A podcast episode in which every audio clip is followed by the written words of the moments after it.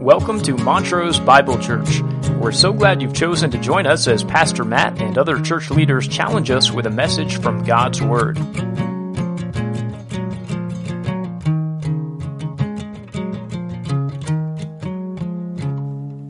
Well, as always, it is a tremendous blessing to be here with you. For those of you joining us for the first time, my name is Matt Harmon. I have the great privilege of pastoring here at Montrose Bible Church. Last week, as we continued our sermon series from the book of Matthew, we saw one of many confrontations between Jesus and the religious leaders of his day. As their hostilities grew, the Pharisees and the scribes journeyed from Jerusalem to Gennesaret to oppose Christ and the unconventional ways of his disciples. They accused him, saying, Why do your disciples eat with tax collectors and sinners? Why don't they fast like we do?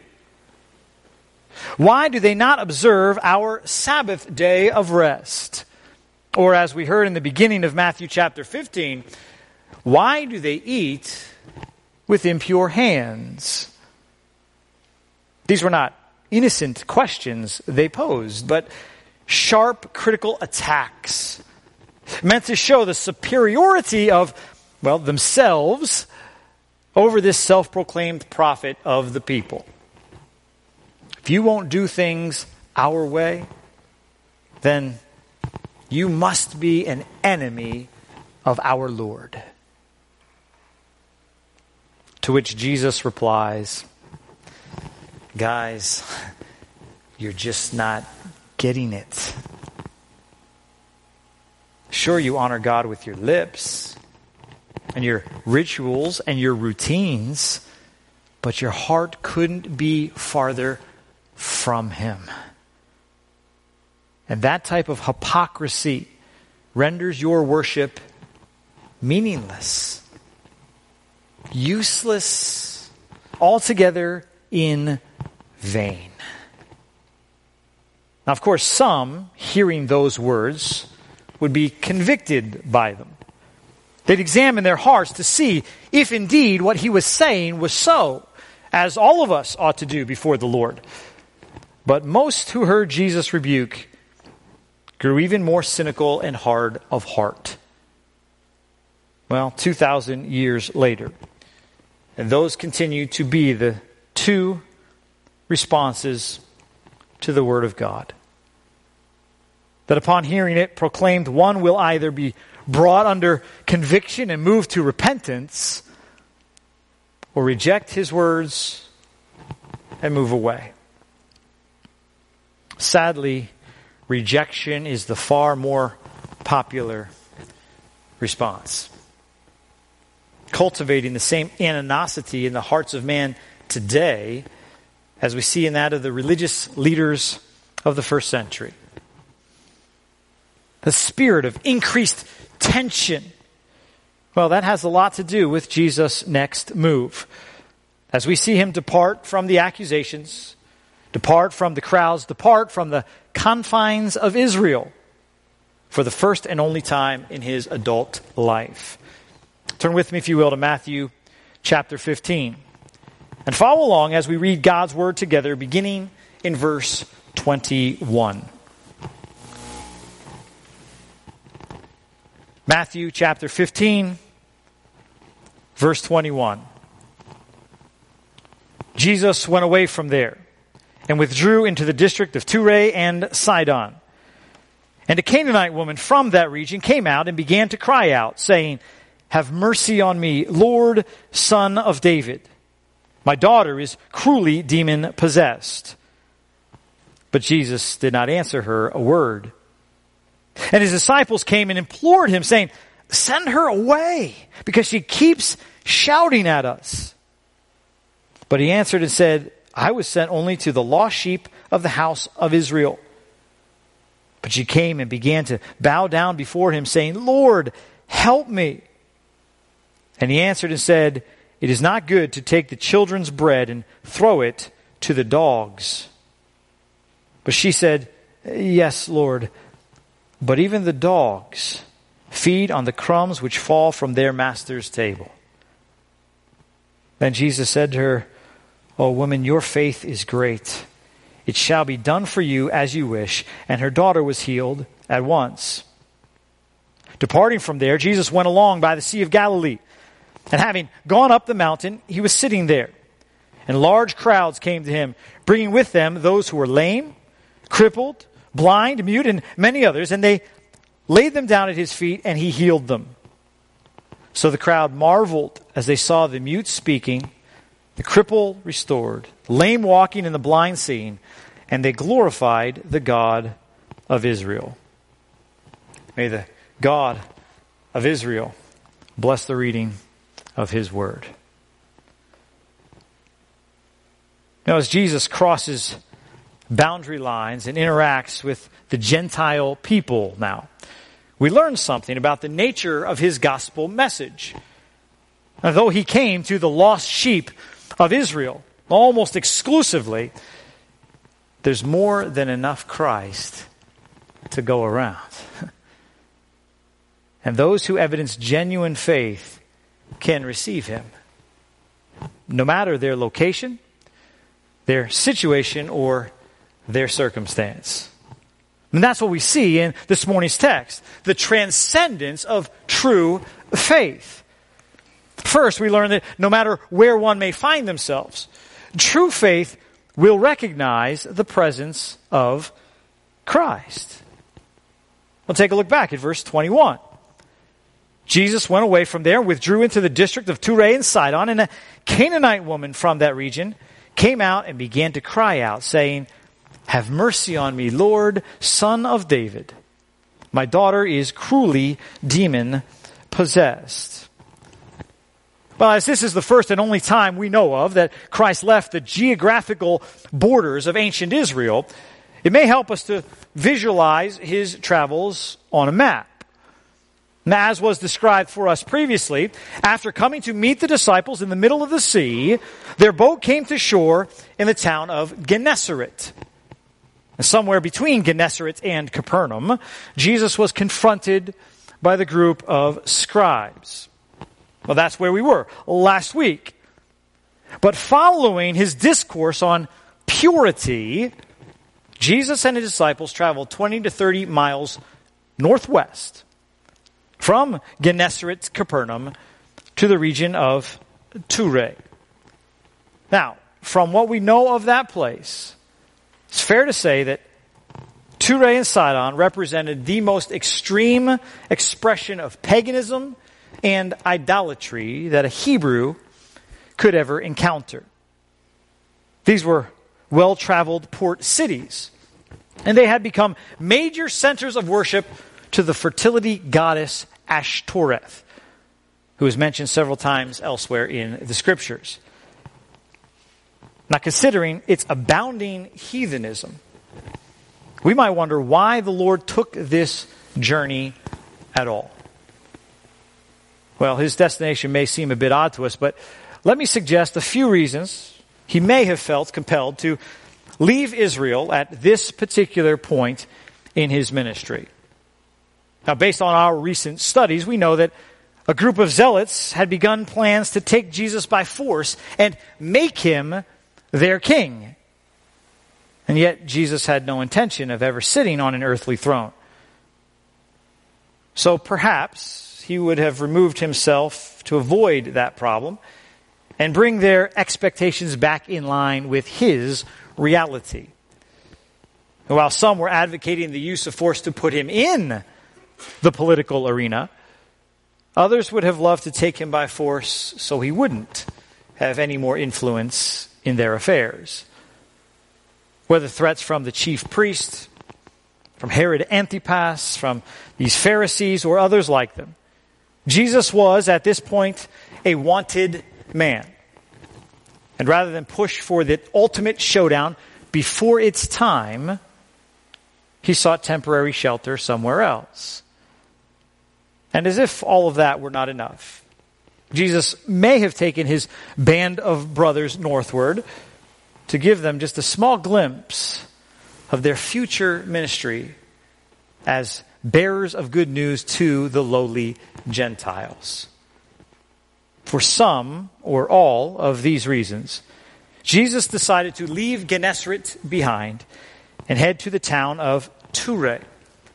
And though he were not trying to create a commotion, his presence is recognized immediately. If that were not obvious from Matthew's account, well, Mark makes it all the more clear to us. There we are told Jesus got up and went away to the region of Tyre, and when he entered a house, he wanted no one to know of it. Yet he could not escape notice. No, I don't imagine Christ ever could. See, when Jesus is somewhere, there's a buzz to it. There's a stirring, a certain excitement, and a recognized difference in the way that that place feels. Especially for those men and women of faith. I mean, even if they had never laid eyes on the man before, they recognize the presence of Christ. Isn't that what we see in this encounter with the Canaanite mother? She gets herself to the feet of Jesus and cries out to him, Lord, have mercy on me, son of David. My daughter is in need of you. Even in the most pagan of places, like the ones that we showed you on the map, there's a marked difference when Jesus arrives on the scene.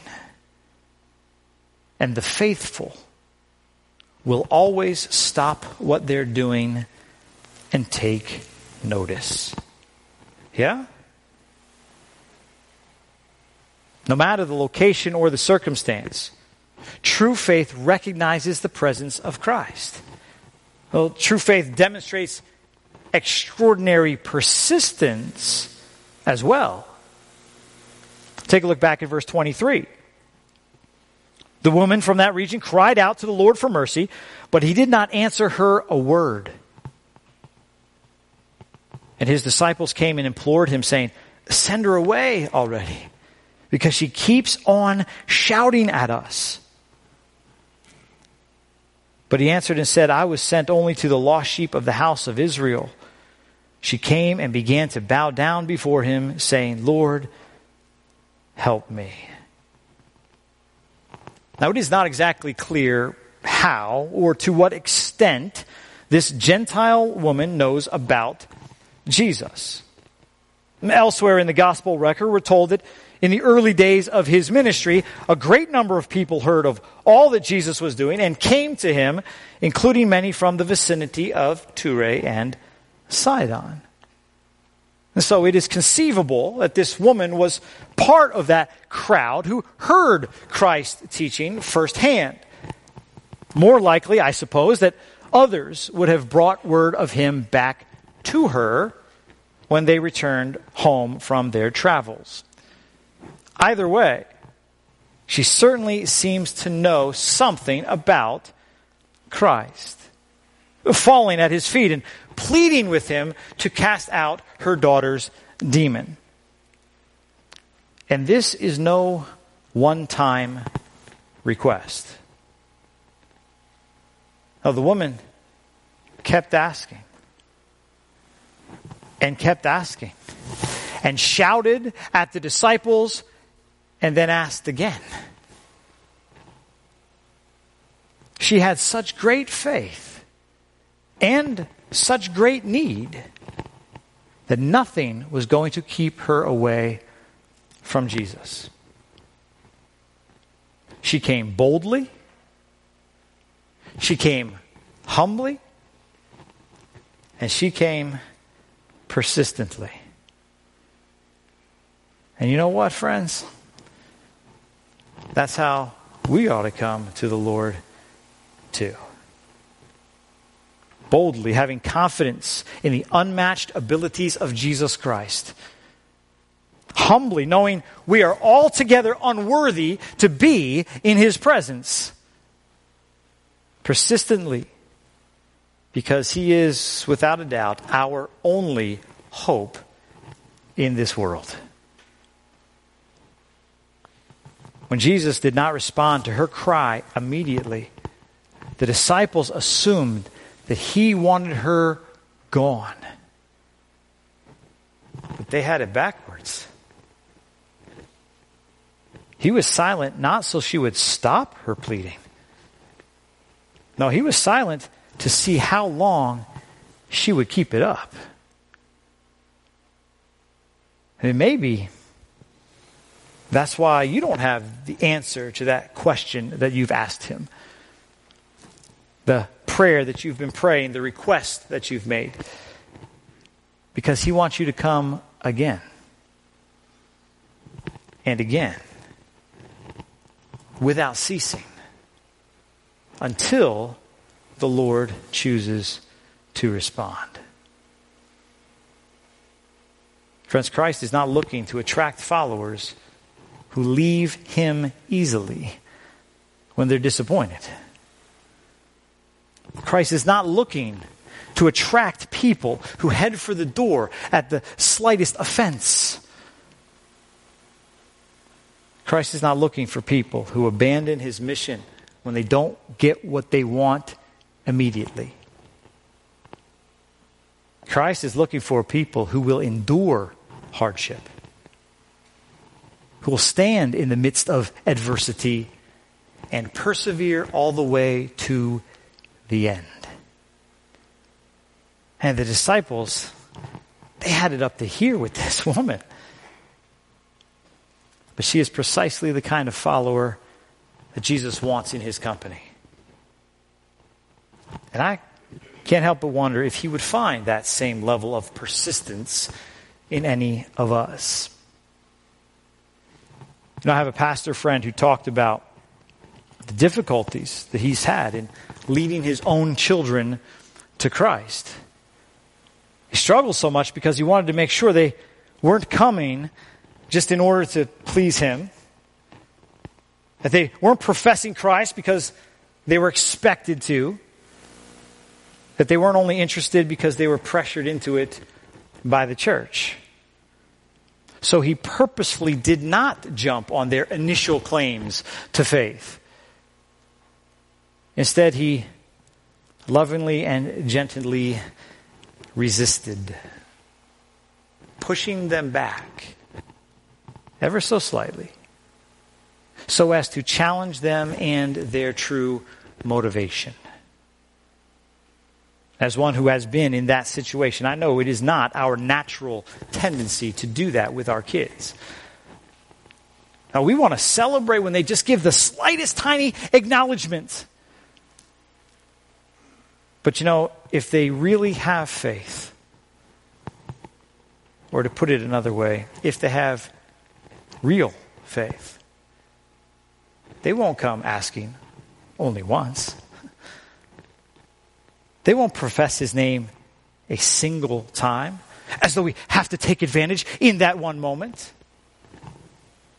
No, they'll be back again and again and again with a stronger belief, a deeper resolve, a greater sense of conviction. And then, as a parent, I can know that their confession is genuine and it is true. Matthew will go on to say in chapter 24 that the one who endures to the end, he will be saved. A statement that proves true in the life of this Syrophoenician woman who came not once, not twice, but over and over to the feet of the Lord Jesus. Now, interestingly enough, she had absolutely no right to even be there, let alone to carry on the way that she did. See, when the gospel writers take time to identify a person's race or heritage, they do so for a reason. In this particular case, Matthew is telling us just how many things she had going against her as she attempted to reach the Lord. First, she was a woman, which in their cultural setting would have afforded her much less of an opportunity than males. She would not have been permitted to even speak like some, to someone like Jesus in a public forum. Not only that, she is a Canaanite, we are told. Those descendants of Israel's ancient enemies, decidedly outside the Jewish faith. And she hailed from the Syrian controlled province of Phoenicia, which had a well, less than stellar reputation among the peoples of their day. At face value, these issues seem insurmountable. But the Lord does not take things at face value. He's looking at faith value. And as we've learned, true faith recognizes the presence of Christ. True faith demonstrates extraordinary persistence. And true faith transcends every boundary and limitation. Take a look at verse 24 again. Jesus answered and said, I was sent only to the lost sheep of the house of Israel.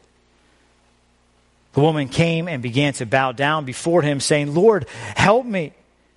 And he answered and said, It is not good to take the children's bread and throw it to the dogs. But she said, Yes, Lord. But even the dogs feed on the crumbs which fall from their master's table. And Jesus said to her, O woman, your faith is great. It shall be done for you as you wish. And her daughter was healed at once. Now, when we first read of Jesus' reply here, it seems to us rather harsh. But if we will stop to consider this for a moment, we'll realize that there was tremendous compassion being given in this illustration. By drawing a distinction between children and dogs, Jesus is speaking about Jews and Gentiles. For a thousand years or more, the Jewish people have been known as the children of God. And they regularly would have used the term dogs to demean everyone else. These terms would have been widely understood by those that Jesus was speaking to in the early part of the first century, including the people of Tyre and Sidon. But there were two different Hebrew words for dog. Kuon, which was typically used of the Gentiles, describes a mangy, filthy, impure mongrel that roamed the streets eating garbage and carrying disease. There's no doubt most Jews would have used that word in reference to the Syrophoenician woman, but not Jesus. He used the word kunarion, talking not about the worthless beast roaming the streets, but the little puppy who gets invited into the home. Now, Jesus acknowledges there is a difference between the Jews and the Gentiles, but it's not a difference in importance. It's not a difference in value. It's not a difference in worth. It's just a difference in priority. Here, Jesus tells the woman very clearly, I was sent only to the lost sheep of the house of Israel. That's my primary responsibility. It's the main purpose for which I am here. So they are going to be fed first. In fact, that's just what Mark recalls in his parallel account. That Jesus said, Let the children be satisfied first. Now, again, we hear that and think, oh, I can't believe Jesus is pushing this woman aside like that. No, but isn't it remarkable what a little hope will do to a person's hearing? This woman is so excited about the Lord. She doesn't take this to be offensive. All she hears of what Mark said, well, is the word first. Because if there is a first group of people to receive food, then there must be a second group who get to eat as well. And that's exactly what Jesus is saying. He says, You're not of the house of Israel. They've got to hear about salvation first. Then, salvation is coming to the likes of you. That's the order of the gospel, as Paul outlines it in Romans chapter 1. He says, I'm not ashamed of the gospel, for it is the power of God for salvation to everyone who believes, to the Jew first, yes, but then also to the Greek. Our 21st century sensibilities immediately jump to offense when we hear Jesus speak to this woman in this way. But this woman is not in any way offended. Not at all. In fact, she's doing cartwheels at the possibility of being grafted in to the kingdom of God. A thought that about 10 minutes earlier could not have been more of an impossibility. And so she says, Yes, Lord, I understand. I have no prior claim to your mercy. I am not numbered among your Hebrew children. I have no right to sit at your table. I have no right to eat of your food. I know I'm not worthy of any of that. But some of us dogs are hungry too. And I promise, Lord, that I will be fully satisfied with just the smallest of your crumbs. Because I know a scrap from you is better than a trough that overflows from any of my idols. We tend to have a problem with this text because this would not be our response. If Jesus called us dogs, which I think describes properly every one of us in this room, we would demand our rights. We say, I deserve to be here with you. I deserve to eat at your banquet. I deserve the salvation that you can bring. We're offended and we completely miss it. because not a one of us here, not a one of us deserves anything at all from Jesus Christ. If ever there was a dog, I am it. And until we all realize that, we are worse off than this woman begging at Jesus' feet. He says to her, because of your great answer. That you didn't demand privilege, that you weren't entitled to something you don't deserve, that you recognize your complete and total unworthiness in God's presence. Because of your great answer, or as Matthew remembers it, because of your great faith, it shall be done for you as you desire. And at that, her daughter was healed. Now, the healing is miraculous, without a doubt. But it's almost given to us here as an afterthought. Because the greater spectacle was not the casting out of some demon. We've seen that any number of times before. No, what we, we ought to be enthralled with is the notion that God incarnate would step outside the confines of national Israel offer mercy to a pagan, and in so doing, foretell of a time when even Gentiles get saved. That's what the people of Tyre and Sidon would remember long after this woman and her daughter had gone. Yeah? True faith recognizes the presence of Christ. True faith demonstrates extraordinary persistence. True faith transcends every boundary and limitation so that God will receive glory from Jew and Gentile alike. Take a look back at verse 29. Departing from there now, Jesus went along by the Sea of Galilee, and having gone up on the mountain, he was sitting there.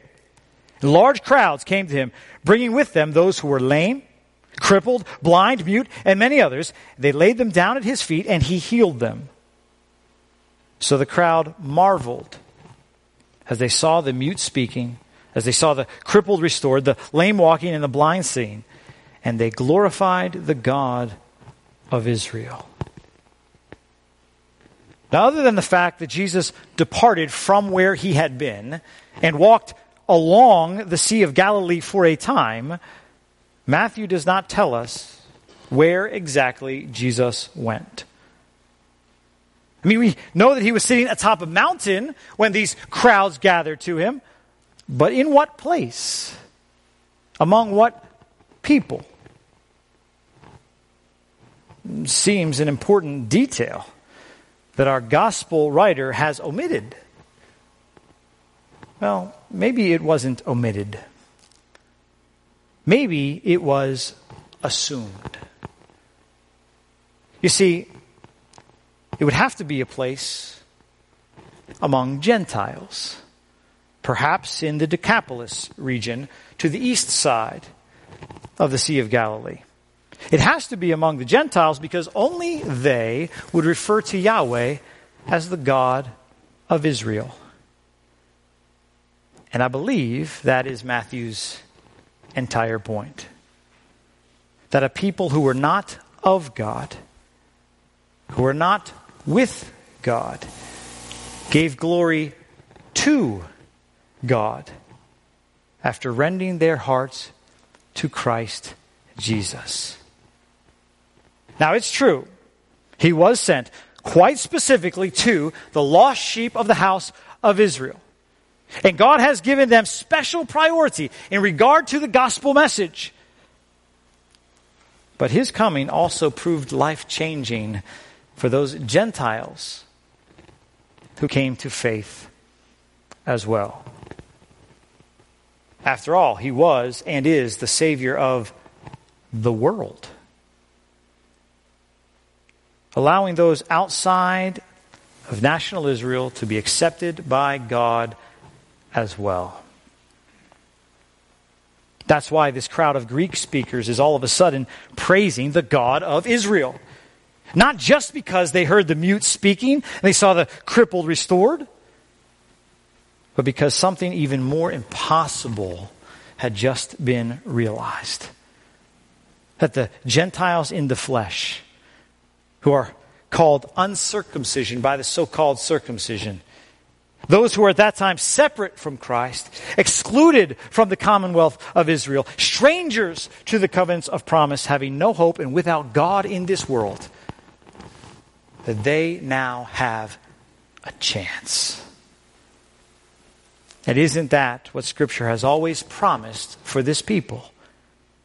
That at the coming of the Christ, they would be able to participate in his praise. As it is written, therefore I will give praise to you among the Gentiles, and I will sing to your name. Again, he says, Rejoice, O Gentiles, with this people. Praise the Lord, all you Gentiles, and let all the peoples praise him. For as Isaiah foretold, there shall come the root of Jesse, and he who arises to rule over the Gentiles. In him shall the Gentiles hope. Contrary to the expectations of the Jews, the Messiah does not limit his redemptive work to those of Hebrew origin only. They get priority, yes, but they do not get exclusivity, which means lowly dogs like you and I have a shot.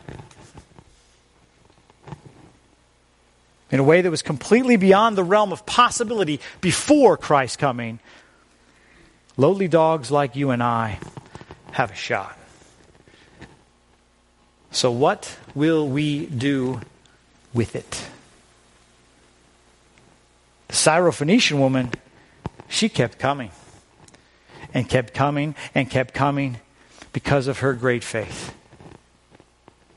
The crowds in Decapolis marveled in Christ's presence and gave glory to the one true and living God. Shouldn't we follow suit? Indeed, we should. And if we are a people of faith, real, lasting, genuine faith, then surely we will. Let's pray together. Heavenly Father, we thank you for the privilege it is to come, join together in your presence. Lord, we make absolutely no claim to this being our right. We make no claim of entitlement as though we deserve this or that from you. We deserve nothing. I pray before we take one step farther forward in this journey called faith, we would stop and realize that great reality. We deserve nothing. We are the dogs we're the cast offs. Lord, and there is no claim that we can make entitles us to salvation in your Son. Help us to realize that. Lord, help us by the power of your Holy Spirit to keep coming anyway. To keep coming and keep coming, Lord. That we would show that perseverance that you're looking for indeed we would be joined together as children of God. Those who have no hope, no right, no privilege, that we could be called the children of God by way of your Son and what He did for us. Help us to know it well, Lord. We thank you for the privilege it is to gather, privilege it is to read your word, privileges we don't deserve, but ones we are so very thankful for. Continue to be exalted in our midst more and more every moment of every day we pray. Amen and amen.